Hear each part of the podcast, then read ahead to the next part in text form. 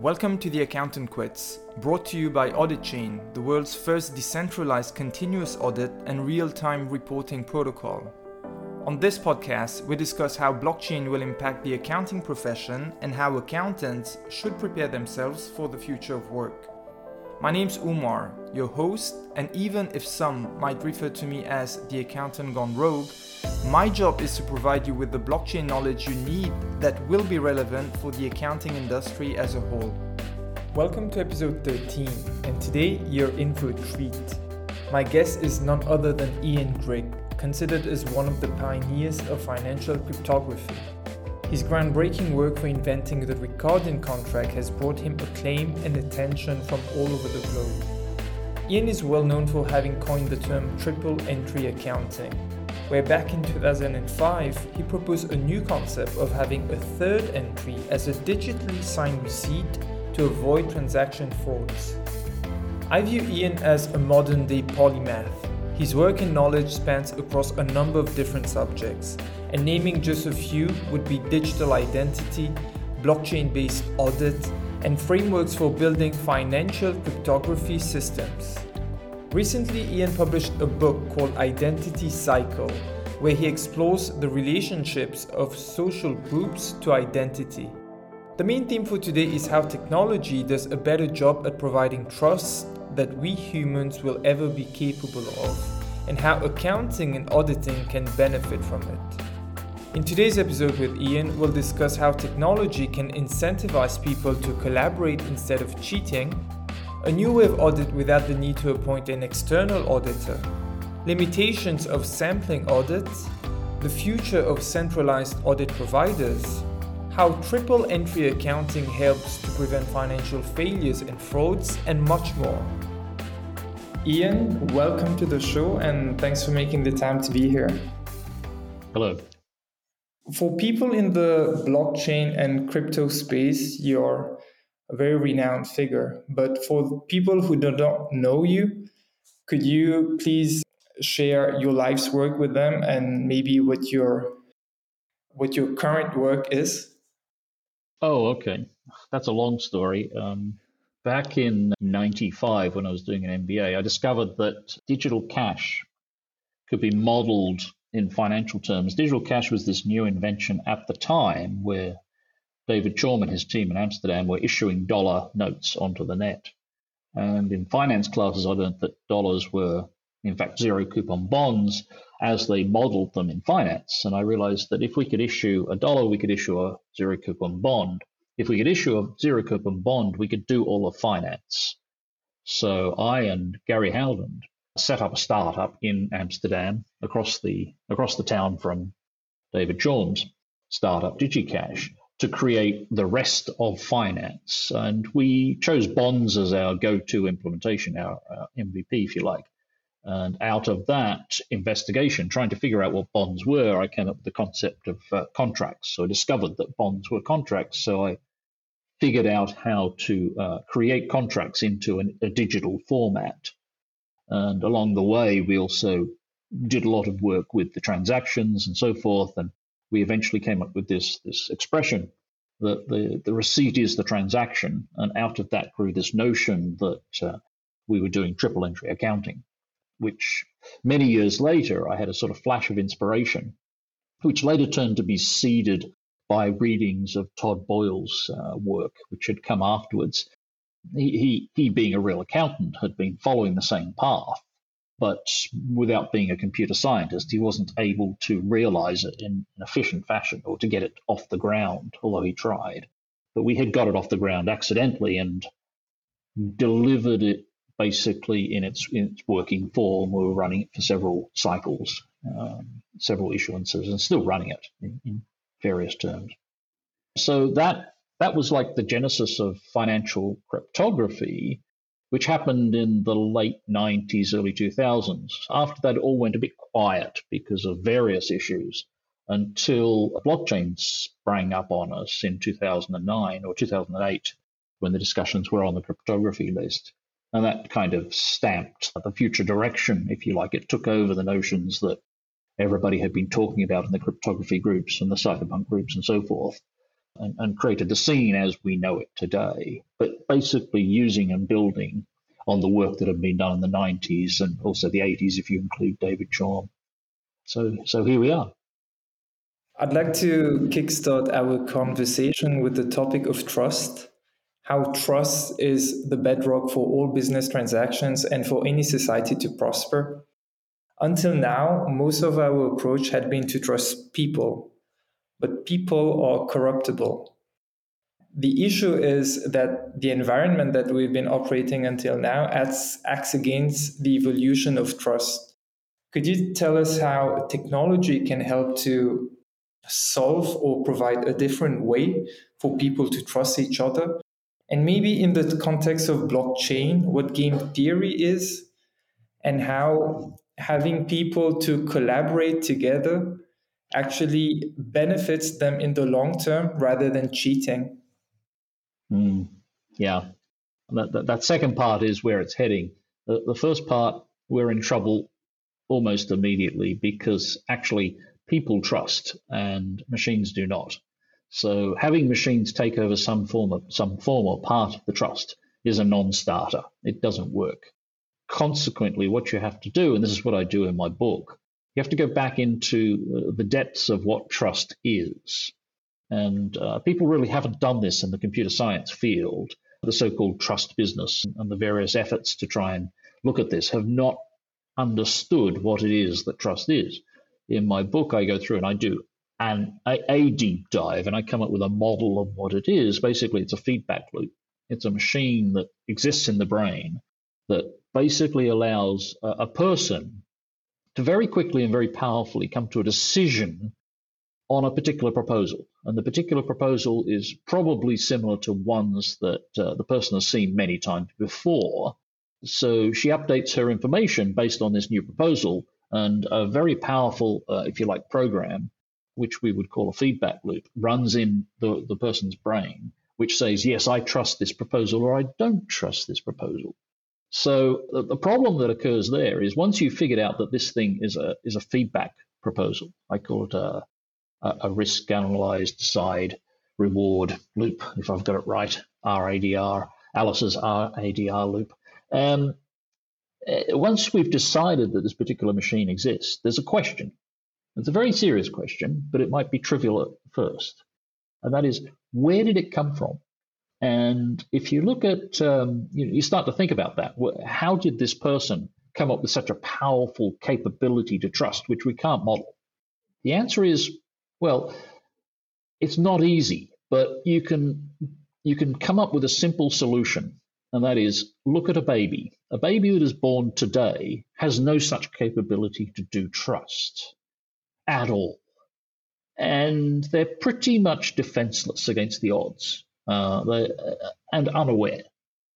But between the baby at day zero and the adult at year 20, something happened to give the adult at 20 an ability to trust this fantastically complex and difficult machine that spins in her brain. So something happened between birth and adulthood. The third part of my book is to dive into that. What is it that happens? And it turns out that actually it's, it's basically all of growing up. It's everything we do as children, everything we do as parents to bring up a child is oriented towards giving that person the capabilities to be a full adult, which, in my simplified view, just to make the presentation point clear, is how to trust. But everything we do in life, in interaction, is about how to trust. And you spend 20 years learning how to do that. And when you've done that, you are now a fully functioning adult. And when you think of it in those terms, from a computing perspective, there's no way we can replace that. We don't even understand it ourselves, let alone be able to write what happens. Most of us have indeed forgotten what happened in childhood.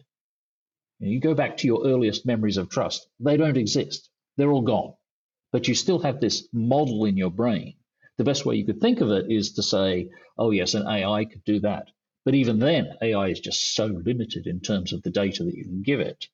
It's never going to be able to compete with a person on this particular basis. So, when it comes to the question of how we can use technology to do this, we can't replace trust. What we can do is try and understand what it is that people do in their daily lives and augment those particular processes. And that's actually what I've been working on for the last uh, 10 years or so in, in sort of directional terms. Uh, and that has, it's basically coming back to the notion that what we have to do is simulate the process of growing up within the family, the extended family, the small community, and so forth, and take the outcome of that, which is actually your brain is not only oriented towards trust all the time, it's oriented towards living in a small community. And once you understand that, you can make the leap to the, the, sort of organizational framework, which would be useful in this context. And that is what we need to do is replicate the family. We need to find a person's groups and give them a digital context.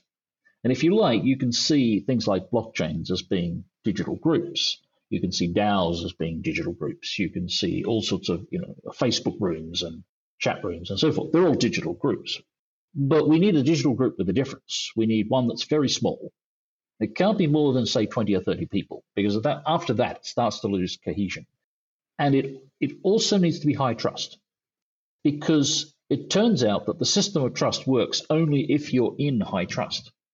If you're isolated outside of high trust, it's not efficient. So you need to import the trust of real life into this group. And that's the hard part because actually, certainly in the West, we don't have those groups. In the developing world, we do have those groups and we can work with them, which is what I'm doing in essence, working with software for social savings groups in, in the developing world, in the, um, the emerging economies of Kenya and Africa and so forth. But to do that, we need to find those groups in the West if we're going to export it to the West. But that's that's kind of the the short story of what the book is all about, understanding where this thing came from and figuring out how we can move forward to help it. Moving on to audit. In 2009, you published a collection of seven articles on a new way of auditing, where you hmm. proposed to perform the check ourselves by relying on a community of volunteers without the need to appoint an external auditor. Back then, the world had not yet witnessed the birth of Ethereum or an other smart contracts platform. My question is twofold. First, has your vision changed? And secondly, how has smart contracts enabled your proposal to become a reality today? Um, yeah, so it's complex. I don't think my views have changed from that seven part cycle of audit discussion. And, and one thing I will say is that um, the end of that is actually a recasting of something that we developed back in the uh, 90s. In order to issue digital cash, we came up with the concept of five parties model. And it wasn't particularly well documented. You won't find it out on the net, or it, it was internally understood. And the conclusion of five parties model was that the only way to do this efficiently, to issue digital cash or digital assets efficiently on the net and have it trustworthy, was to move it into such a domain such that the users could audit it themselves. They were the fifth party. The fifth party would sit there and look at all the information that's coming out. And what I'd done with that audit cycle was I'd started from a, a particular premise that audit is failing us. And I've worked through all these logical arguments as to why it's failing us. And I'd also convince myself, back myself into a corner by saying that actually these failures are they're fatal to the body audit. You can't get away from this particular situation. In fact, it's going to get worse. It's going to get worse over time. So you can't rely on audit anymore to do what it is you're thinking you're going to do, which means it has to be replaced. You have to bypass it. You have to come up with something better. And then I close that cycle by saying, yeah, the way to do this is to have people audit the, the users to audit the system, which means you have to give them the the information. Now, what happened in 2009, of course, was the blockchain turned up, and blockchain did precisely that. It gave everybody the access to all the transactions. And consequently, uh, if you like, blockchain is the experiment that proves or denies the hypothesis that this is the way forward with audit. You have to have the users enlisted as the auditors such that no external audit needs to do any work. Now, of course, it wasn't entirely like that. And there are there are many difficulties with that discussion. But of course, that's what happens when you break some eggs. You know, you have to you have to actually see what happens. The second part of your question was about smart contracts and so forth. Now, smart contracts allowed you to do, if you like, flows of trade, which wasn't necessarily speaking to the question of audit, but certainly if you're doing smart contracts in the context of, say, Bitcoin or Ethereum or wherever, one of the blockchains that specializes in these things, then you now had a position where uh, all that information was available to auditors to review, whether they be individuals or professional auditors. So that certainly made that possible, but it's been remarkably slow to develop. Things like Ethereum haven't really moved the bar forward there because I think in part because the, the code itself is not interpretable. So you now need a, a very specialized type of person to read the code. And we know that software is buggy. We know that software is very hard to get right. And nobody's really cracked that problem. So what we're doing is we're putting a lot of load onto this software, which we know to be buggy. And that load comes up with a proposition that says this can do this wonderful finance thing. But that finance thing collapses if there's a bug in the software. So we haven't really moved as far forward as we think in that respect. We have to figure out a way to both reduce the opacity of the software, that is, make it readable by more people, and reduce the number of bugs to the point we can start relying on it. So I think the, the notion of five parties model or audit as everybody doesn't work with smart contracts yet. It could in the future. It does work with transactions. Straight transactions can be audited quite happily because they're all the same and you can rely on a particular piece of code that does that. So, so that's some way forward, but not for smart contracts. And when you refer to the volunteers in practice, who who would those volunteers be, and should they be incentivized as well and somehow well, paid? Yeah, so the primary pool of volunteers are the people who have skin in the game. These are the people holding the assets, and they have they already have their incentive, which is they're hoping that their asset will be valuable in the future. And now what's happening is they find themselves holding this asset, also holding an obligation to play their part. And obviously, some will rise to that obligation and some won't. Many will free ride and so forth and so on. But one of the aspects that is going to happen here is that a particular asset becomes stronger if it's more strongly scrutinized. That which doesn't kill us makes us stronger. And you see this with, for example, uh, Tether and the other stable coins and so forth. They faced a lot of scrutiny and they come out of that scrutiny a bit bloodied, a bit sore, but they seem to be getting stronger as time goes on. And if we keep that process up, keep pummeling away at them and auditing them and controlling them and requesting this information, requesting that information, eventually, hopefully, they will move from their current opaque situation, the unclear situation, to a more clear situation, a situation where the, the public can see what's going on. So it's, it's certainly the, the case that the users, the holders, have their incentive to audit. Could external parties do so? Well, yes, they can. The New York Attorney General did exactly that as an external party. She has no particular interest in holdings. She didn't hold any any tether, we assume, but she does have a regulatory interest on behalf of the people in New York. So yeah, anybody could do this. We hope, and they will have different reasons for doing it. The difference, I think, is that this is a chaotic process. We can't predict how much audit is going to happen Whereas with the old professional audit, we know precisely how much audit is going to happen. We know what the bill is. We know how long it's going to take. We know what the auditors are going to do. And pretty much we know what the audit is, going to say at the end. It's a, it's a highly certain process at a macro view. Whereas with public based audits of uh, digital assets, that is not a certain process at all.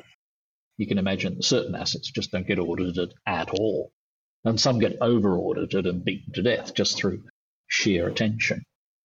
when the auditors perform their audit, they always use a sampling approach, and therefore they can only provide reasonable and not absolute assurance on the financials. Meaning, auditors, in a way, they always have a get out of jail free card when financial disaster strikes.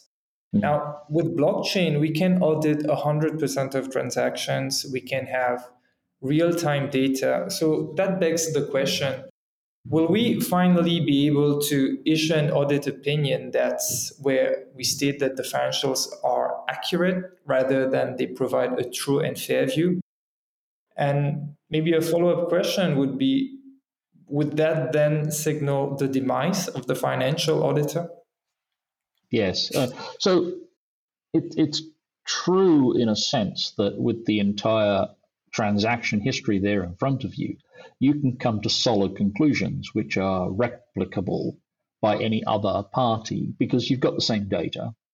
Where you get into trouble with the, the, the notion of the future of the auditor is that even though you can do this part perfectly, if you like, as a simplification, this part is just the first layer in like a five layer stack. And the next layer up is what is the interpretation of these transactions? So if you look at a, a blockchain transaction, a payment or something like that, you can see it's a payment, but you don't necessarily know what it's for. Now, you need to put that into a chart of accounts. You need to interpret that as being the purchase of something, the payment of a service, the remittance of a tax, or, or whatever it is. And all of those particular types of things have, shall we say, um, values and rules and equations and all sorts of policies about which you come up with as, as you analyze this. And this is really the domain of the accountant. What we were talking about for, first, the transactions themselves, is really the domain of the bookkeeper. And in this sense, um, TEA, triple entry accounting, is a little bit of a misnomer. It really should be triple entry bookkeeping rather than triple entry accounting. And funnily enough, the, the guy who worked on triple entry bookkeeping was really talking about accounting. So that both of us crossed our wires. Uh, Ijiri, can't remember his other name. He called Ijiri? Yuri? Yeah. Yuri. Yuri? Yeah. Yeah. So what's happening is we're taking that first layer in and we're solidifying it. We're turning it from opinion to fact we can be pretty damn sure we've got the facts of the first layer right. But then comes the interpretation on top in the second layer, and, and then it goes up until you get full consulting right on the top layer. So all of these things are pretty untroubled by triple entry accounting. If anything, what it does is it frees the professional auditor and the professional accountant from the drudgery of bookkeeping, gives them a much firmer base on which to work, and then allows you to reach higher more efficiently into those higher levels, into the into the semantics, into the meanings of what the business is about. So I don't see that this necessarily gets rid of the accountant or the auditor. What it does do is it simplifies the audit. Now, if you're doing a simple audit, you're just trying to come up with a fair and uh, proper view of the accounts, and you come up with this perfect view of the accounts from there, you can reduce the cost of the audit. But the, the business of audit is certainly, as far as the big four are concerned and the medium sized, the second tier firms, is about establishing a, a toe into the door, a foothold, such that you can start selling higher services. That particular mission remains untouched. You know, it, it's unimpinged. It's the, the future of the auditor, auditor, I think, is still pretty good. A flow of questions is with blockchain, I mean, the narrative is that we can really audit 100% of the transactions. And would that, will that really be possible to continuously audit 100% of the transactions and really not have to perform sampling? In, in terms of the transaction quality, yes, it's possible. And you'll you'll see people doing it already on the blockchain. The people who run nodes and pull each transaction off as it goes into each block are doing, if you like, real time 100%. It's not sampling anymore, it's surveying, I guess, over the entire space. But again, when you come to do your audit process or your, your higher level review process, you're asking particular questions. And those questions will still pertain. What are these transactions about? So, if you like, you, you're going to see a sense where people will start sampling the transactions, requesting the known parties to provide more information on those transactions, and just making sure that the, the answers are correct. Alternatively, you could see a, a much worse approach, which is what the US Congress have just approved in the infrastructure bill. They have demanded that anybody who receives crypto over 10,000, and that's in the aggregate, summing up over the previous you know, many months or so, then reports it to the Treasury.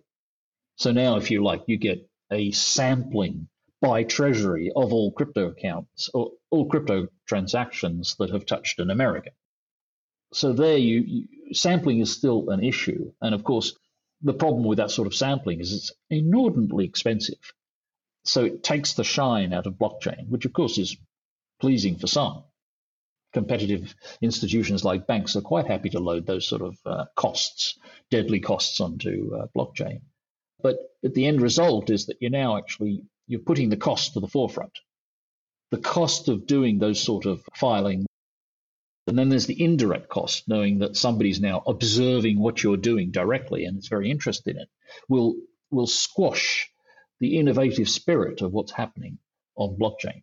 So this sort of public or agency sampling can still be done, but you, have got to be mindful of the efficiency of what you're doing to the, the infrastructure. I also want to understand the role of the accountancy firms or what role they will have in the future with blockchain. I will quote what Henry, I hope I'm getting his name right, Henry Arslanian, the PwC global crypto leader. So he said, although Bitcoin was designed with a trustless ideology, the reality is that the industry still requires trusted entities to catalyze the development of the ecosystem. Of course, I, I do agree with the, with the part that behind the decentralized blockchain apps, we, we, we do have centralized institutions building them. But my question is with Bitcoin, the narrative is that we won't need banks anymore with decentralized audit, will we still need decentralized audit providers in the future? Yes. So you've got to be very careful when somebody says the narrative is X, it's going to kill the banks, it's going to kill the Fed or whatever. This is just a narrative.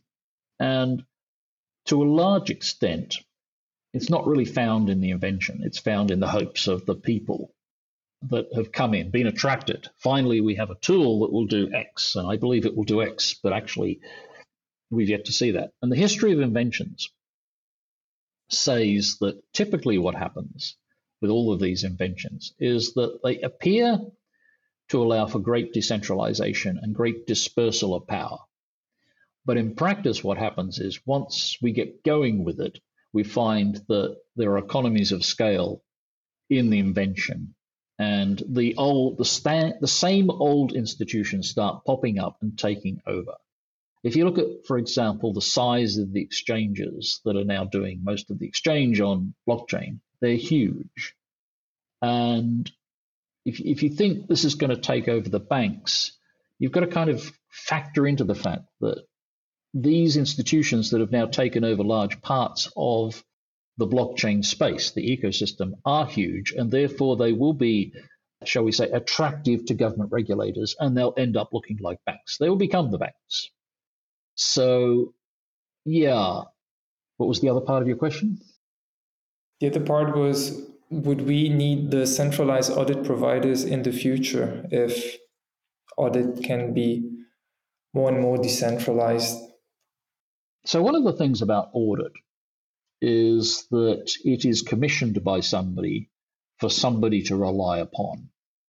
And if you if you look at the financial audit that is done over, say, stock exchange listed companies, it's a little bit of a rare beast because it's commissioned by the company, but it's deigned or mandated to be reliable to the investor public.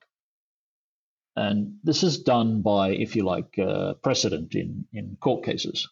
Particular court cases have said that even though the subscriber, the shareholder, did not pay for the audit, they are entitled to rely on it because it was done for that purpose. But then if you look at other audits Most of the other audits that go on aren't done for that purpose. Most of the audits that are done are done because there's a standard that everybody has to play to, to pay homage to in order to move forward in their business requirements. It's mandated by some regulatory agency or other, and it's done for the purposes of that regulatory agency or other. So, for example, in most um, small companies, if they're doing an audit, it's because they're mandated uh, to do that by the government, because the tax person wants to be able to read that audit and say, okay, I have a fair view over what's going on. Now we can assess the tax. Or it's the bank that says you have to do an audit.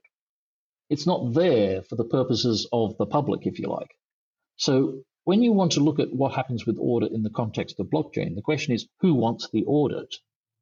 And if they want the audit, they can go and get it and they can pay for it and they can refine it according to their particular demands. So I think what you're going to do, what we're going to see, is move away from this, this, if you like, obsession from audits being something that the public gets to look at, demand, and read, to more precise audits which are done by a particular agency for a particular purpose. And that particular purpose may or may not have the public's interest in mind. So, for example, if it's bulk, if it's a bank-driven process, they haven't got the public in mind at all. They're concerned about their risk exposure. If it's the government, certainly one branch of the government is concerned about taxes, etc., etc. So you see a, migration from this notion of order is for everybody to order is for me.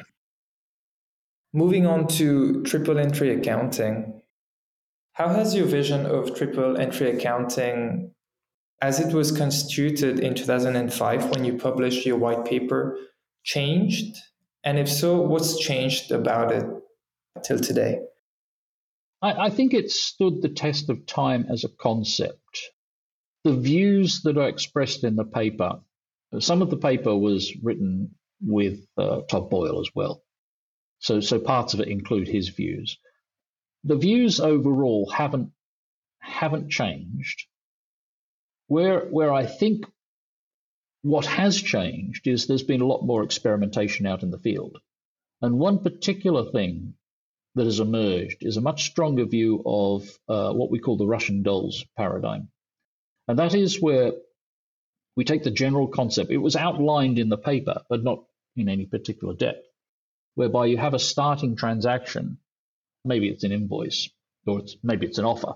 And then there's an acceptance, and then there might be an invoice, and then there might be a payment. So you, you have this sort of series of different events in a cycle of trade. Each of those delivers a packet of information. And if we take the first packet of information and sign it, we've now created that fact. You know, you have been offered. Take the second one, I accept. Okay. So if you incorporate the full data of the first one, you've now got the point where the second one is a triple entry piece of data because it incorporates the first one. You can throw away the first one now. It's all kept inside the second one. And we both agree to what's happened. So it's become a fact. And then as you move to the third packet, you do the same trick again. You include the second one in the third one. It's all signed. We both agree that that's what's happened. And this dominates the previous information. We throw away the second one. And then when we get to the fourth and the fifth and so forth, we do this packaging, this like an onion. We're growing an onion out layer by layer, or Russian dolls, as it was labeled by, uh, who labeled it as that? I forget. It'll come to me. Um, so this whole notion of having transactions build up creates a much richer set of facts. And, and that, although it was laid out in the paper, I think that's what has become quite valuable to the people who have gone into this process and started using the triple entry accounting process, concept. Uh, you don't see this so much in blockchain, but you do see it in, for example, R3's Corda, the way it works with its its state machine that moves forward and gets signed off each time. You do see it. You saw it with the OpenBazaar experiment to basically do an eBay on blockchain, which basically worked but uh, couldn't build the traction. And you also see it in security programming. In that, if, if you imagine a big operation like an exchange, there's multiple stages in which case in which the request comes in at the beginning, and then it goes through multiple checks.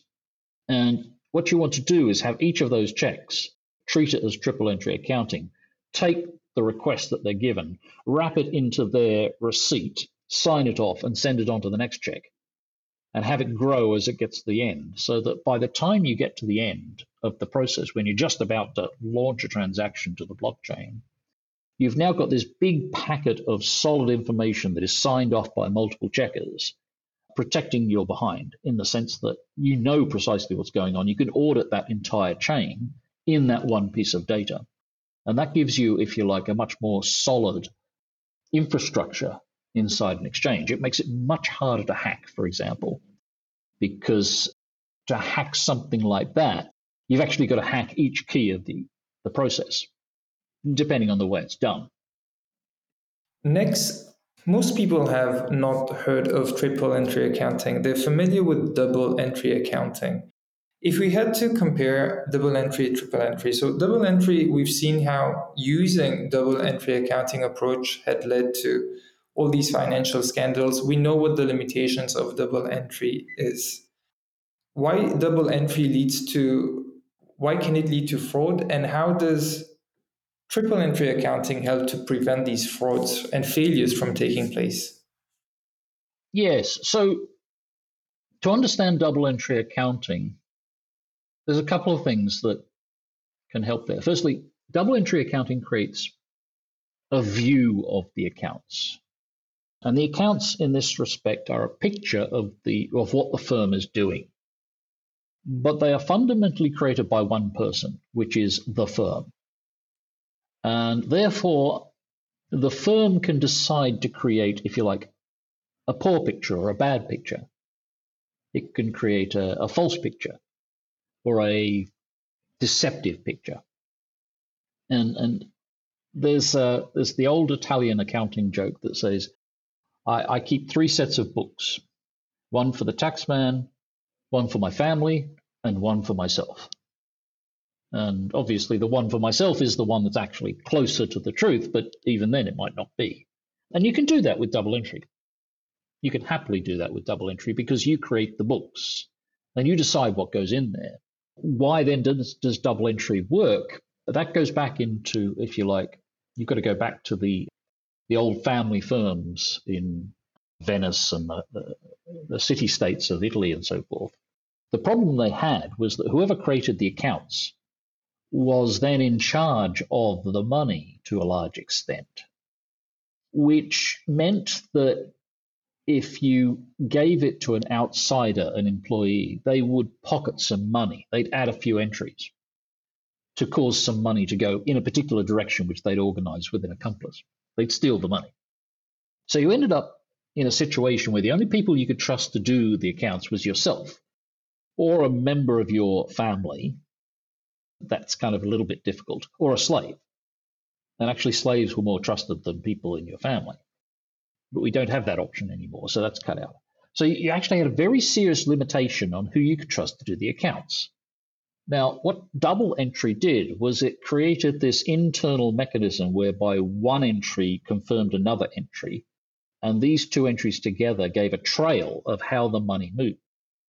And what this did was it circumscribed, it stopped multiple frauds. It stopped the easy frauds whereby you just add a number and suddenly you can take out cash you could now rely on an external trained person to come in and prepare those accounts. And you could now rely on another trained person to come in and check the accounts. And they didn't know each other. So one would cover the other. So you'd suddenly freed yourself from the limitations of trust in accounting.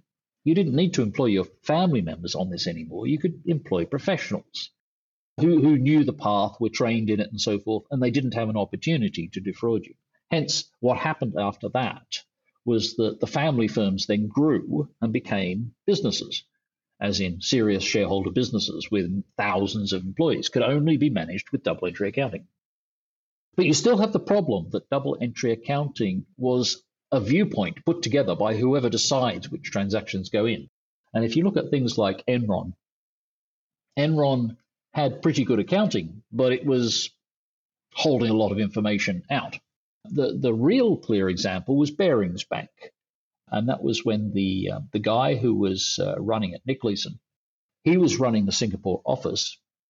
he was not only the trader, the, the chief trader out on the floor, he was also running the back office and managing the software that kept the accounts. So what he did was he created a special account, 88888, 58 if I got that right, and he shoved his losses into that account.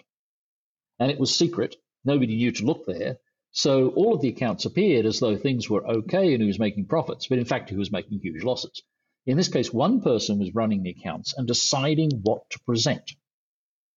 Now, switch to triple entry. What happens with triple entry is you don't decide what is an entry.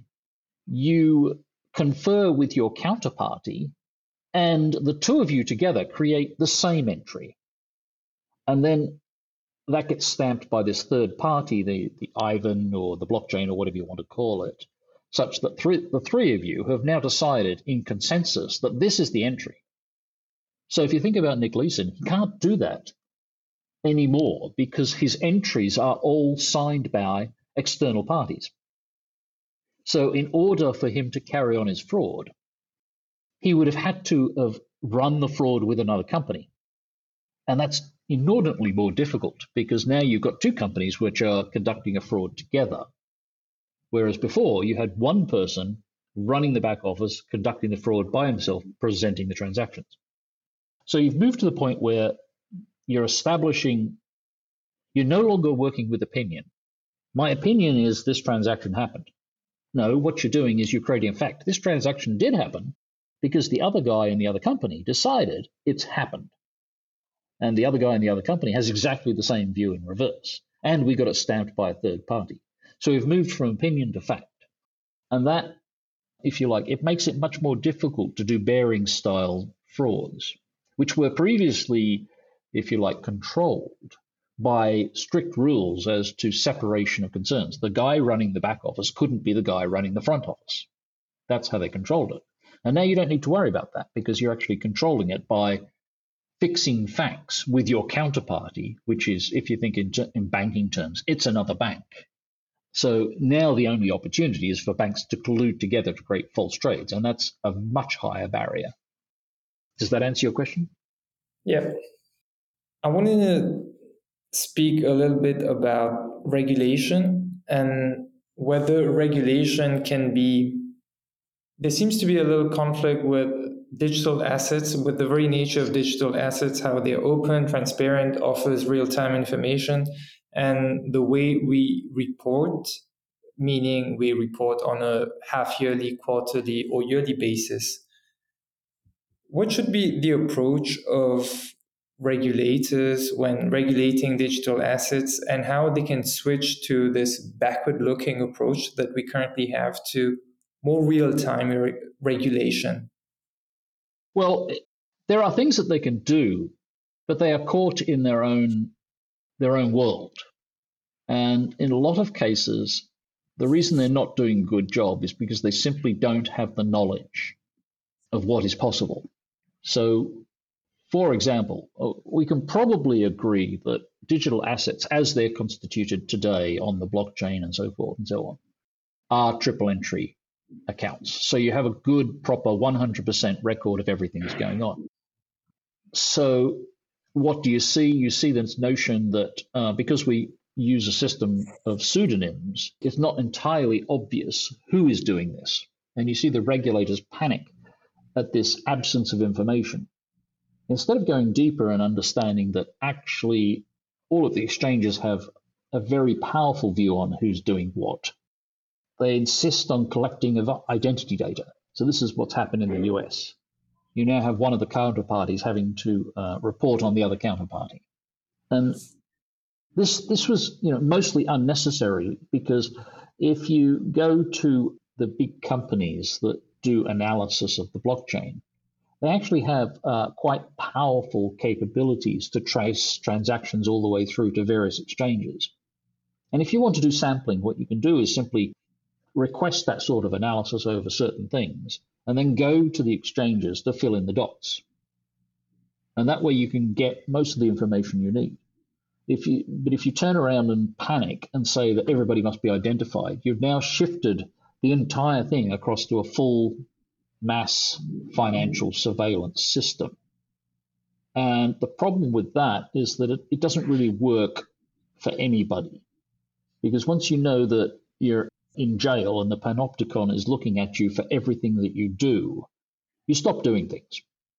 And you either move to a platform which is going to protect your privacy, or you literally stop doing things and the economy slows down. And this has been the outcome, if you like, the, the unmeasured outcome that has happened because of FATF regulation. They've added more and more information on. It's, it's thrown more sand into the wheels at every turn. And slowly, the advanced economies have started to carry the cost, which they can get away with if they're rich and there's spare capacity in the economy. But you can't keep doing that without getting a cost to the entire economy. So, so there are ways you can be much more intelligent about this as a regulator. You could simply specify things like, yes, you do triple entry accounting, that would be great. Create these facts, put them on the blockchain, we're very happy with that.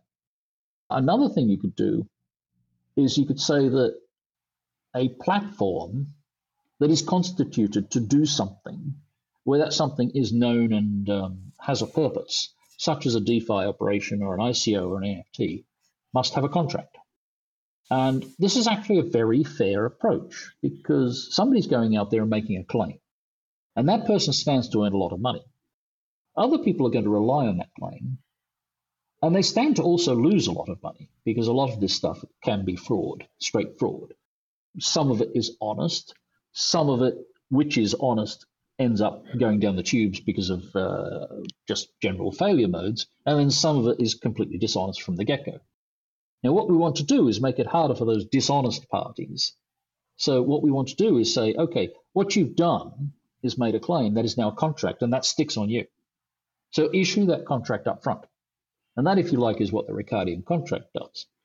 You create the contract as a set of words. You make that finding as to, or you make that claim as to what it is your platform, your wonderful DeFi invention is going to do, and you lock that into every transaction that follows with the hash of the contract.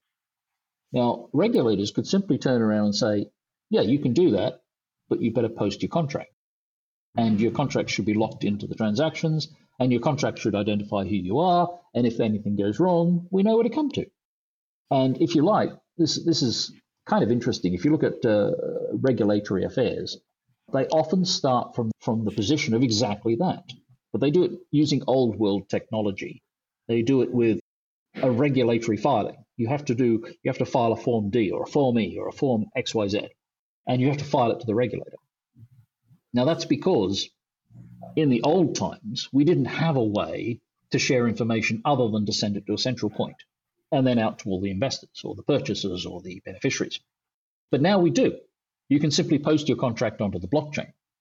So all you need to do is pass a regulation that says everything you do is contractually significant. If you put a platform out there, everybody needs to see the contract. And from there, regulation follows. Because we can simply apply the old standards as and when we need them once we've got the starting contract. If you like, the Ricardian contract is a, a decentralized filing. It already does all that is needed of the regulator's filing system in a decentralized fashion, in a cheaper fashion, in a more efficient fashion. Could you uh, speak a little bit more about the Ricardian contract, how it works in conjunction with the triple entry accounting framework? It goes hand in hand, yes. Um, if you think about transactions and so forth, transactions are pursuant to contracts, they follow contracts. If we decide we are going to do some transactions, we've actually established a contract. And what the Ricardian contract does is simply take that contract and instantiate it into a document in a fashion that can do approximately two things. One is the hash of the document can go straight into every transaction. So anytime you look at a transaction, you do your 100% auditing or so forth, you just look for the thing that says this is the contract. You take that hash, you go search for that and find that document. And now you've got the picture of what it is that is trying to be done. And the second thing is that the contract is machine readable. So now you can insert various parameters. So if you're if you're issuing a US dollar, for example, in the contract you'll have uh, a type equals currency, and you'll have a symbol equals dollar. and three letters equals USD, and you'll have um, decimalization equals two. And then what happens is the software, when it sees the transaction, can immediately pop up and say, well, this is a payment of $100 using this particular contract from this person to this person. It completes the picture. So if you look at, for example, uh, blockchain transactions, typically what happens is they have an amount, they have a, a to and a from, so the payer and the payee, but they're vague on the what. And this clarifies the what. It makes the what very clear just by looking at the hash, finding the contract behind that hash, pulling out those fields, and you pop up uh, a richness in the information. So, in, in terms of a straight digital asset, the Ricardian contract, if you like, carries the database inside, which would alternatively populate things like ERC20s and so forth. All of that software can now be completely automated. Before we continue, we'll take a quick commercial break from our sponsor. This episode is brought to you by AuditChain, the world's first decentralized continuous audit and real time reporting protocol.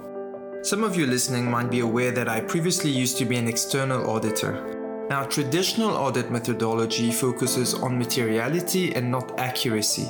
We are constrained by time and cannot audit 100% of the transactions, and therefore we perform sampling. But the emerging technology of blockchain is here to disrupt the profession and solve the pain points of audit. AuditChain decentralizes audit and uses an independent assurance methodology that automates auditing tasks and continuously audits 100% of the transactions. With more and more automation, accountants will increasingly find themselves becoming redundant. If you're a forward thinking CPA or chartered accountant and want to participate and be in touch with the latest developments from AuditChain in decentralizing the audit profession, you should apply for membership by visiting the Decarb Alliance Association at decarb.org/join. For the remaining part of our conversation, we'll move a little bit away from accounting and auditing, and I want to speak about your book that you recently published Mm-hmm. This book is the combination of years of work and research around the concept of identity. Yeah. I want to ask you first there why did you write the book? it's here. oh, you've got it? No, not yet. oh. um, it's not yet. Uh, it, it's not being published through a publishing house. If if I'm no, it's entirely no. Self-published. Um, self-published. Okay. Yeah, we have a little team that's been working on it for six months now. We finally got it okay. printed about a month ago. Is it already available? PDFs and ebooks and uh, the other one, MOBIs, are coming. Okay. All right. All right. What I want to ask you is, why did you write the book, and what are the different schools of thoughts around identity that you've identified? The relationship, how relationships and being part of a community shapes our identities. And what's the concept of chamas? And if you could further elaborate on it. Hmm. well that's the entire book so it'll take a while to get book. through that. Yeah. Um, so I, I was in kenya in the early part of uh, the last decade, so 2011 to 2013, I guess. And I discovered the concept of chamas there, and I realized it had had a direct relationship to the software architectures I've been working with. It was so close and exciting that I decided to stay. And we, uh, a small group of us, set up a startup to write software for chamas. And that, that worked we got all of my software up and going on the Android phone. We were able to do transactions. We were able to show how they could account for their information. They were happy with the one test we managed to get done. Unfortunately, as many startups, we ran out of cash, had to leave the country for various reasons, et cetera, et cetera. So it kind of died at that point. But what I discovered was that more than the transactions that were happening in these chamas, perhaps I should explain chamas more, more deeply at this point. What happens is the thing you've got to bear in mind, which is very tough for the Western audience, we, we call them weird people, Western educated, industrialized, rich, and democratic. These, these people are completely locked in their bubble and they cannot see outside it. Uh, the Western person arrives in these countries and brings all of the Western prescriptions in their head and tries to impose the, the order onto chaos and fails every time. Fails every time. But what was interesting is the difference between the the West, the rich West, and the developing countries. I think this is fairly consistent. It's a hypothesis, if you like, but I'd like to, you know, have this proven by somebody else. The difference is the level of corruption. In the West, the level of corruption isn't that high. You have outbreaks for it. You can you can identify the countries which have completely corrupt political systems, but the life in the street is not corrupt. Or you can have it the other way around. For example, the life in the street can be corrupt at a certain extent, but the the economy gets keeps going. That's that's the case for um, for example for Mexico, where the the street corruption has risen because the police were hit by the war on drugs and basically destroyed. The civil society, the, the trust lines were destroyed by the Americans' war on drugs. But different corruption exists in, all the way across the West, and you can pinpoint it, and people do surveys of this sort of stuff. The problem you get into the developing world is it's not just there's a bit of corruption here and a bit of corruption there, it's everywhere. And this corruption changes the way people live. They are in a battle for survival uh, and they can't necessarily get out of that survival. But they still, uh, and this is and where it gets interesting is it's the women who look at this. They still have, if you like, things to do, especially mothers with children. Having got themselves into that position, they've got the responsibility for the children, and everybody wants the children to have a better life than the shitty life that they're stuck in. So they fight. The women fight and they want to get their children into school. Uh, the, the, schools there, you basically have to pay for them. There is a public school system, but it's basically denuded of funds, so it ends up being daycare. To get ahead, you've got to get money and get your children into a private school so that they can actually learn something and come out at a better stage as they reach adulthood. To do that, however, you've got to do two payments every year for each child, one in January and the other one is like late July, early August. And that's for the big part of the school year and then the little part of the school year. So these are big payments. Now, the problem you have is saving money is very hard if you're surrounded by corruption. Because, firstly, your husband takes the money and goes and drinks it away. Secondly, if the husband doesn't do it, the children will come and take the money and spend it on sweets and things. If that doesn't happen, your neighbor turns up and borrows because she's got a problem, or relatives turn up, and or or or it's just a long list of people that turn up. So it's impossible to save. It's really very hard. But they have a solution, and that's the chama. What they do is they come together as a group, and the group is typically like 10, 12 minimum, up to maybe 30. They save in a group and they protect in a group. So when you go to your chama meeting, uh, as a woman, typically women, you'll have saved for the last, say, three weeks or so, and you pay your money into the chama, and the chama then has the money. Now you no longer have the money, so your husband can't take it, your children can't take it, and the neighbors can't borrow it. The neighbors can go and join their own chama if they want a loan, this sort of thing. So now, as a group, they have formed, if you like, an iron ring around themselves to keep the thieves off. So now they can save. And what happens is they'll save in this process and they will uh, get to the point where they can pay for their school fees or they'll buy that new thing that they needed, maybe a refrigerator or a new gas ring so that they can cook or whatever it is. They now have a savings mechanism. They're now in the financial scene. They are they have a financial institution. So you often um, you often see the NGOs of the West and the you know the World Bank and the IMF and all these sort of people saying, "Oh my gosh, people are excluded from the financial system." They're wrong. They're completely wrong. What's happened is these people have made their own financial system and they've done it themselves. Sisters are saving for themselves. So they have this situation. Now, I walked in there and said, Oh, we could do accounting for these guys. Yeah, and it worked. It was right. We could do accounting for these guys. But what I also discovered was that we we ran a chama for a while and we participated in it because we wanted to, you know, get to the inside of it, feel what it was like, and what what are we missing? You know, we're always worried about the fact that we're entering into somebody else's world and we'll just make some huge blunder and it'll be useless. So we ran a chama. What we discovered was they really care for their chamas.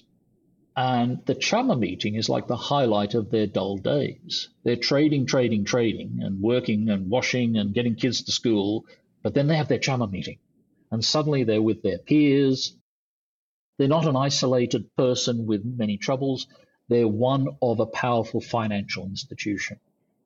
They own their own financial future. And they feel very empowered, very happy with their chamas. And after our venture with the uh, the Chama software and so forth, we knew that this was really part, or it was the whole story of what was going on, but we didn't necessarily understand it. So I spent a lot of time looking around the West trying to find a Chama. Couldn't find it. You know, you can find footy clubs and so forth, but they don't have skin in the game. It's there for sport. You can find church groups, you can find this group, that group. None of them are like the Chama so I, I got thinking about it, and, and one time we were doing some um, a sort of community thing, a Robin Hood community thing. This is um, a little collective that was organized in London at the time. And people were talking about identity, and I realized actually what's happening inside the Chama is real identity. And what people are talking about in the West and in financial systems and regulatory affairs, that's not real identity. So I, I worked out as a sort of flash of inspiration. We're talking about four different things. And the first of which is the state. The state turns around and says, You are this name and this number and this passport and these solid identifications. And it does it for its convenience. And it calls that an identity, but it's not really an identity. It's what it is. It's a control mechanism. And, you know, we can there's a lot of study on this and so forth, but this is how the state sees the world. It has to homogenize everybody into one unique person. And once that person is numbered, then we can move forward to enforce our grand scheme on them. And then there's another view, which is somewhat distinct. That's the, the corporation. Uh, and now you think about, for example, Facebook and Amazon and Apple and so forth. They don't try and turn the people into single homogenous things with a number. What they try and do is turn the person into a, a, a great big pot of data that allows the corporation to sell stuff, allows to get into the person's psyche and figure out what this person is going to buy next because we want to get there first and sell that thing. Uh, so this is un- unlike the state, which collects very small pieces of data and tries to make them very strong, the financial corporations collect huge amounts of weak data and aggregate it using AI and so forth. So, and they call that identity as well. And to an extent, you know, Facebook, uh, the Facebook concept is the closest we've come to capturing a person's identity in the West. But it, but unfortunately, it goes against the the individual. Uh, there's nothing in there for the individual other than you know, the free gift of talking to your mates. Hmm, interesting. Meanwhile, sell, sell, sell. And thinking about this, then, then there's another form of identity, and that's the one we act, actually do think is our identity. It's what's in my head, it's what's in your head about who we are.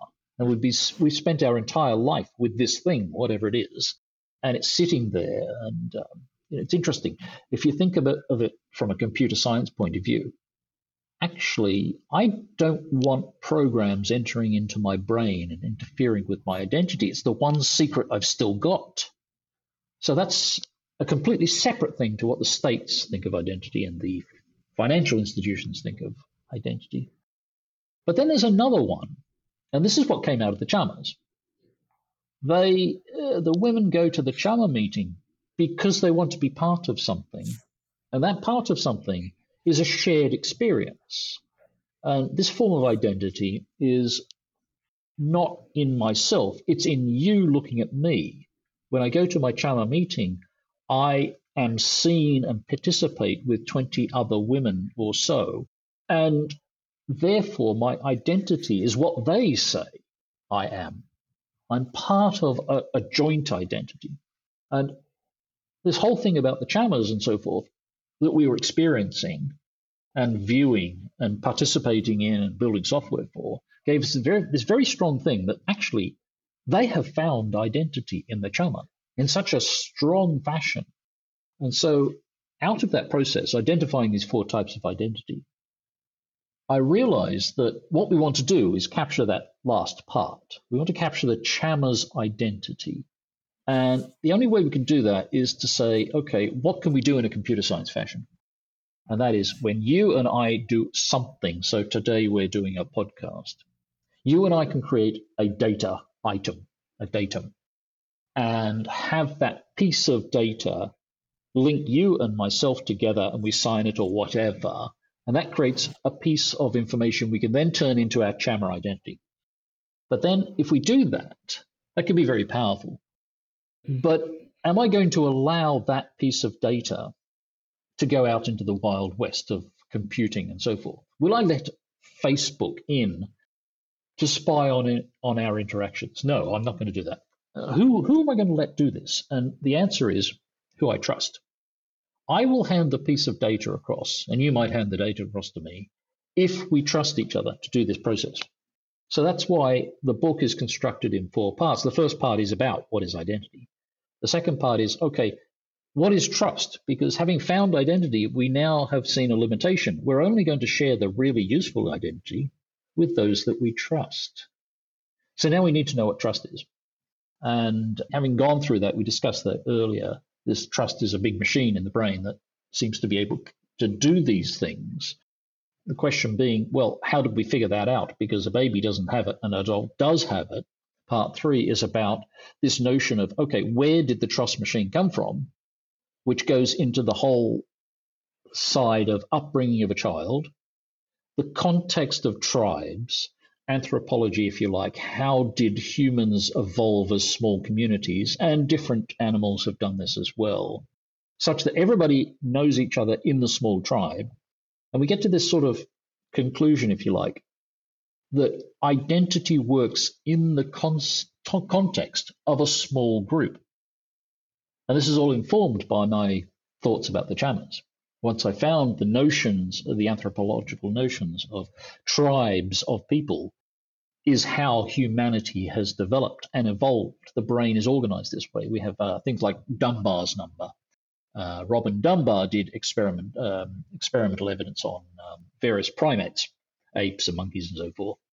And he discovered a correlation between the brain size and the size of the tribe that they worked in. And consequently, the bigger the brain you have, the more people you can have in your tribe. And it turns out that the human's tribe at the brain size level is about 150. In computer science terms, we have 150 slots in our head for people that we know very well and trust. So we have this very strong stake in the ground that says actually what we're about is small tribes. And that's why the Chama made sense. The Chama is a small tribe, and it's actually linked to the way our brain has evolved over millennia, many, millennia. And, and that's what the book is about. And if you like, it leads, leads the world with a teaser because they've got it and we haven't got it. So, what comes next? And where can people order or pre order the book right now? That's not entirely possible. okay. the, book, the, book, is in printed form, and when we get the PDF, uh, the PDF will be posted. The PDF, the Mobi, the um, the ebook will be posted. It won't be for sale. It'll just be download. So All right. I'll, I'll get you those links as soon as we get them. All right, perfect. One of the follow up questions I had on identity is on the metaverse, on how we now apparently moving into this new era of our evolution. We've been developing our online identities for many years now. Social, for example, social media is one of the places we go to manifest these online identities. How do you see these digital identities evolving now with the metaverse, given that seems like even now our physical appearances won't even matter anymore? Who will mm. we hmm. be then in the metaverse? Mm. Well, It's it's difficult to predict. On the one hand, the thing we say about our real identity is that we protect it, and we do so in certain in certain ways. We all have personas, if you like. I put on my official persona for a podcast. You put on your friendly persona when you go to a party, this sort of thing. So when we go into the metaverse, and as it happens with Facebook and so forth, Twitter, it's only a very small slice of who we are that appears in those things.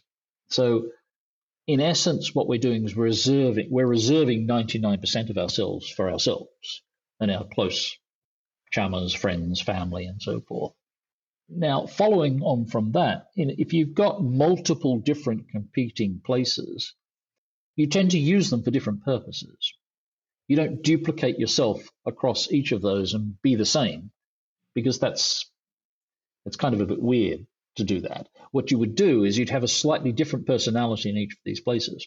So, in terms of the metaverse uh, and so forth, yes, we are discarding our skin and putting on a skin that we would like to be.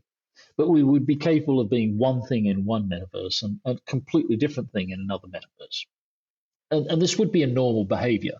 Um, it, it's normal. In fact, it's it's inbuilt and it's uh, a part of the psychology of growing up fantasizing about yourself in uh, a certain context, a certain story, is what children do. This is why we have dolls, for example. Dolls are all about the child fantasizing about this doll playing a per- certain role and therefore turning the doll and the child into a family of some sort.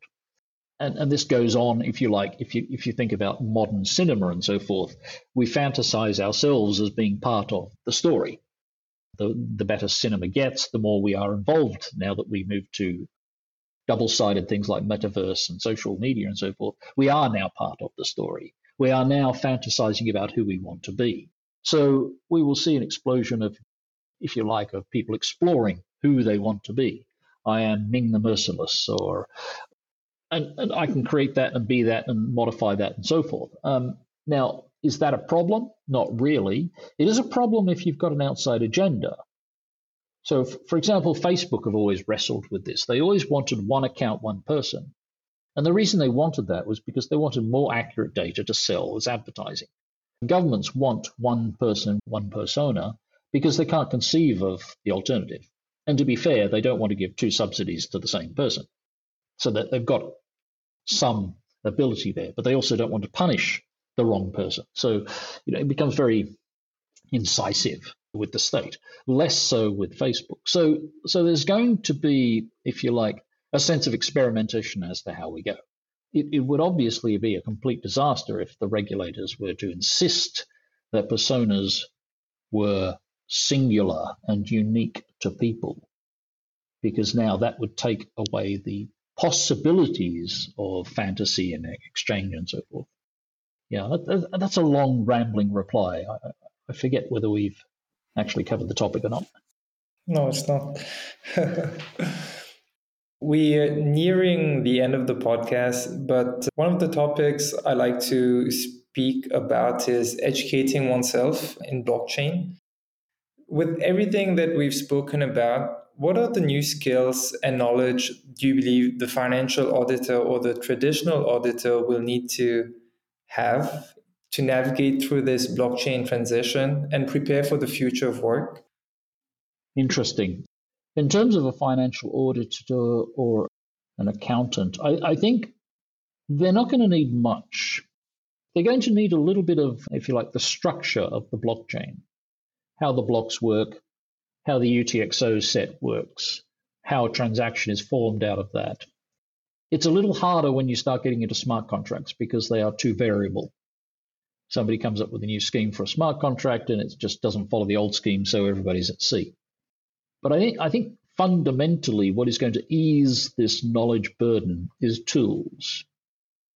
So somebody is going to come up with a tool that presents the blockchain transactions in a metaphor that looks more or less like what they already know. And once that is done, you're fine. With a little bit of understanding about how it's happening behind the scenes, you can start using all your classical tools so, uh, or classical skills. So I don't think the bar is is that high for reskilling. I think the bar is higher for retooling. And once that tooling is done, you're going to be in much the same position. You're going to be able to scan and follow and so forth. And do you have any books or resources that you recommend the most to beginners to learn about blockchain? Books, it can also be fiction books. Yeah. There was a very good book called Cryptonomicon, written in uh, the late 90s. Neal Is Stephenson? the same author as Snow Crash? Yes. Yeah. Yes. And that was interesting because it actually captured in a story, and a very elegant and, shall we say, deep and descriptive story, the processes that we were already doing with the eGold company.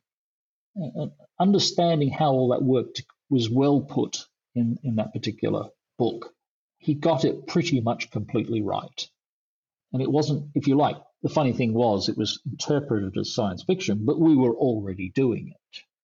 So it was quite an exciting book to read for that reason. In in so the only book I've come across which I think is quite good is Bitcoin for Beginners, I think it's called, but I don't have a copy, so I can't I, I can't give you the recommendation directly. I can get it to you later. In terms of what you read, yeah, I can't think of anything else. It's uh, like any new industry, and it is a new industry, there are layers and depths. It's not easy to get an overview. What you've kind of got to do is bounce around and find something that you understand a little bit and dive into that, and then use that as a bridge to everything else. So, yeah, there's no easy way to get into blockchain. Before we go, is there anything else you'd like to add? Any closing thoughts on how the accounting auditing industry mm-hmm. can embrace blockchain, what they should be thinking, especially because of a lot of companies have tried to, to implement triple entry accounting have failed. What message would you have for them? So, the, the classical way that people approach this problem is they say, What's the use case? And I think that's a very difficult ask with triple entry accounting because it's the same thing as saying, what's the use case for accounting? Well, it's accounting. It's it runs through everything. So it isn't a use case. It's part of the um, the substrate, if you like. It's on that substrate we will then build other use cases. So one thing I, I would say is that when you're working with transactions, and especially the, the obvious example here is exchanges, the way you should be doing it is to think in triple entry terms and to, if you like, line up your checks as a process such that the first agent that does the first check treats that as a packet to sign and then pass that on to the next one. And the next one will then wrap that in its packet and send it on. So you end up with the Russian doll protocol. And what this does is it creates, if you like, a bulletproof chain of evidence, which is also very hard to track, to not to track, to hack. This improves your security. And I don't think anybody's really doing that as yet. But it is very powerful because if you can extend it out to the user, what it means is you can't do a transaction until you've got the signed re- request from the user. So it pushes your security boundary out. The more you're doing triple entry Russian dolls stuff internally, the more the hacker has to go right back to the beginning and trick the user. And once you've pushed your security boundary out to the user, you've now created a secure system. So all of those hacks that happen where somebody hacks into an exchange and then steals a huge amount of money, in theory, they can't happen anymore because you can't actually create the data to cause the transaction to happen because everybody's doing triple entry accounting checks. So that's what I would say that um, people should be looking at. Investigate the, the idea of Russian dolls and gradually migrate that concept through the infrastructure. That was the first thought. I had a second thought. Ah, yes, you wanted to ask about how auditors and accountants can prepare themselves in general for this, this world. I think there's one thing you can do, and that's a change of attitude. The auditor and the accountant at the moment, they look down on blockchain. And auditors, for example, won't take on blockchain customers. Accountants don't like blockchain in their accounts. So you find this situation where you've got this group, this company, this team, and they've got this wonderful blockchain thing, whatever it is, it's moving forward. They're doing transactions, blah, blah, blah. They can't get the interest of an accountant and they can't get an audit.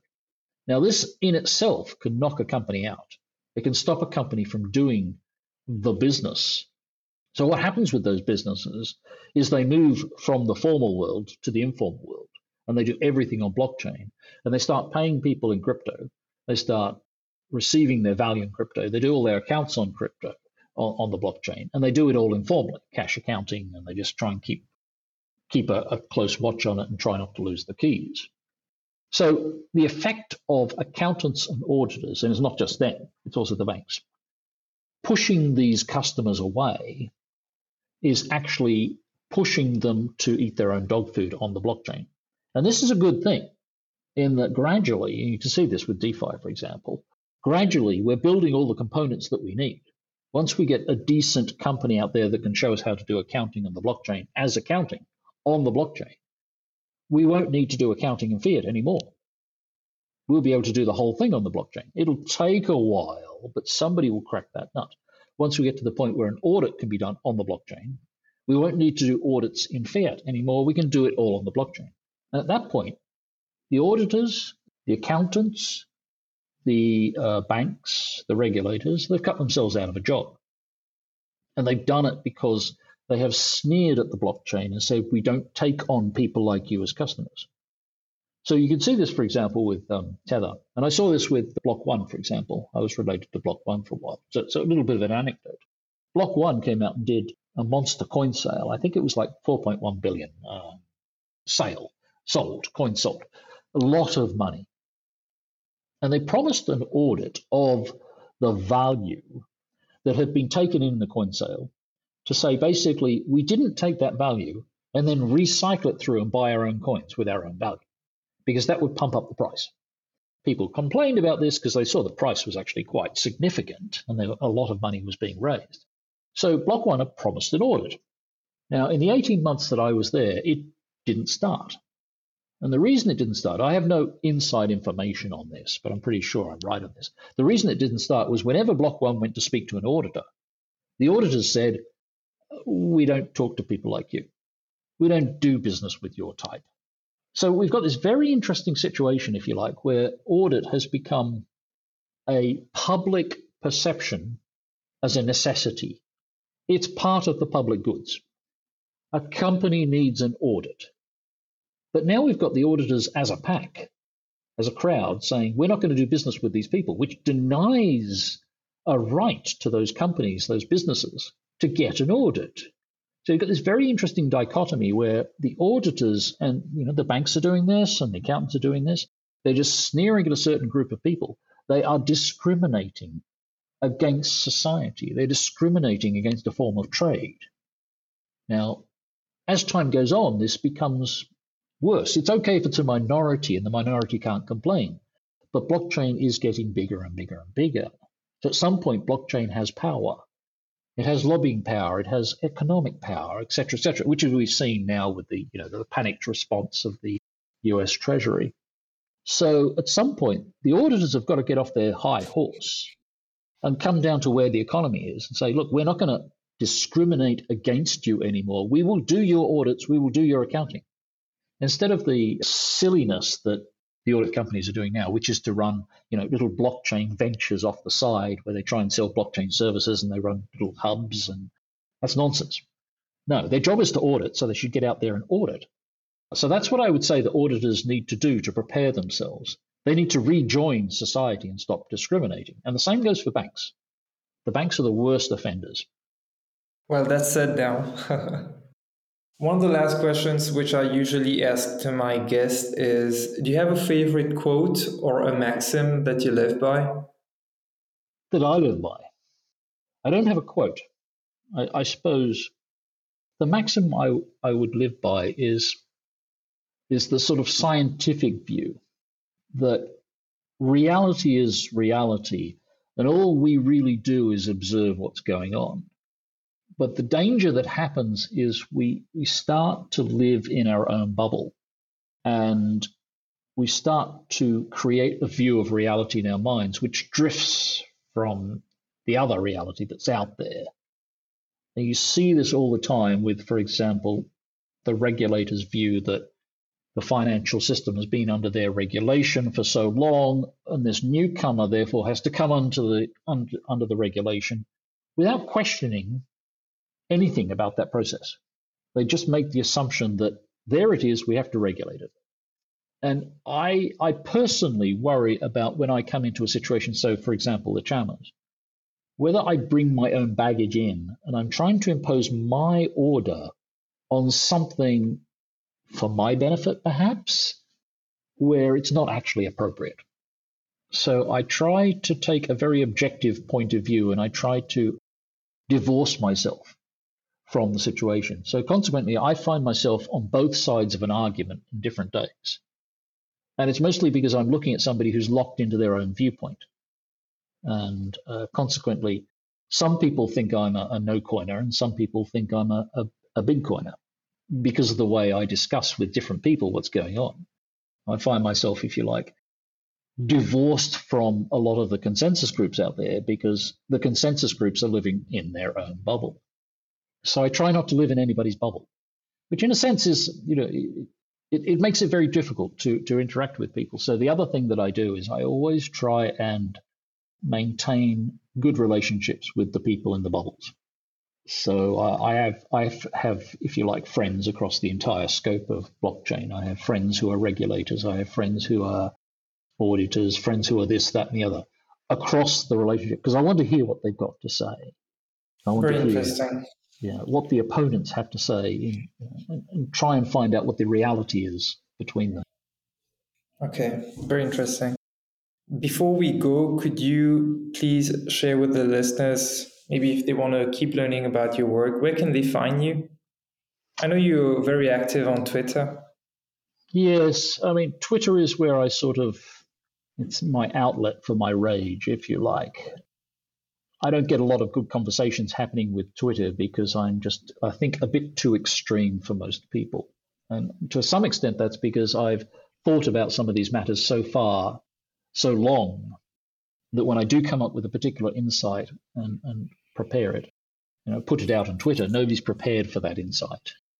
So if you want to see the extreme side of life, yes, I suppose Twitter. I used to write the blog Financial Cryptography, but I've I've kind of drifted away from blog posting because I found it.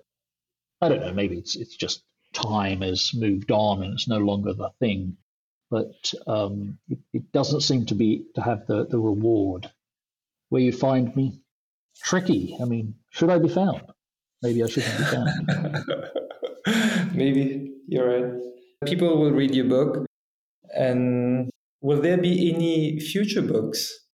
No, the identity cycle was there because I spent a lot of time working out what was going on. And to do that, I had to write these articles. You know, I had to put my thoughts down on words and I had to keep working on the words until it made sense, until it was a cohesive story.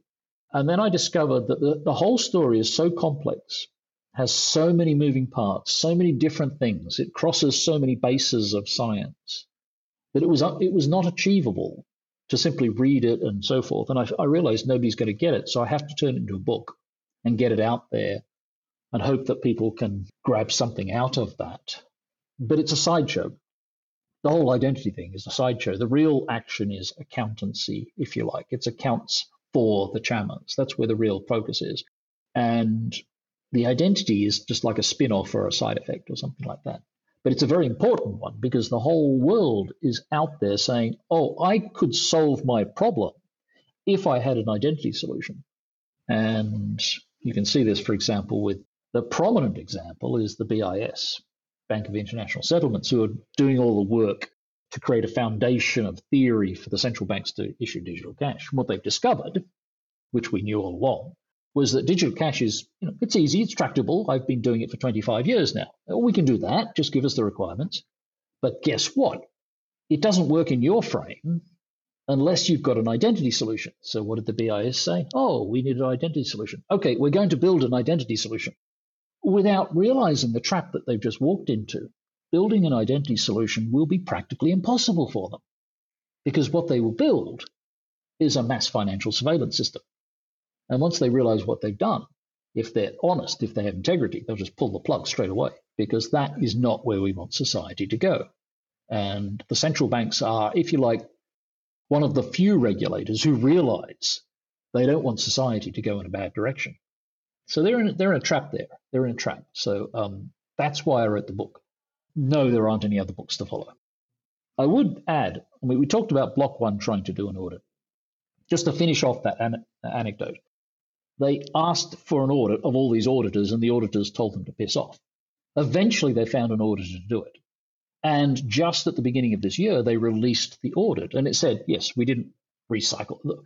There was no evidence that the money was recycled through the uh, the coin sale, and that that I believe was the case because there was no point in recycling. It was going well enough as it is without the recycling. So, but it took three years after I'd left, I think, before that audit was done. So yes, Block One did meet their commitment to do an audit they did it in a very long time frame. So luckily, they didn't actually commit to a time frame. But this shows just how you know an organization with an unlimited budget for audit could not get an auditor's attention. That has to change. Wow. End of anecdote. Well, thanks a lot, Ian. This has been so much fun. I've learned a lot. I'm sure the listeners have as well. I'd like to also thank Maike Kauscheid for without whom this interview would not have been possible. I will include all the all the links for your books when you'll be sending them to me, of course, on the website. And uh, yeah, we'll be in touch soon. This will be a long journey to uh, see the development of triple entry accounting and how this will really affect accounting and auditing in practice. But let's see what happens. Accounting does move at um, geological speed.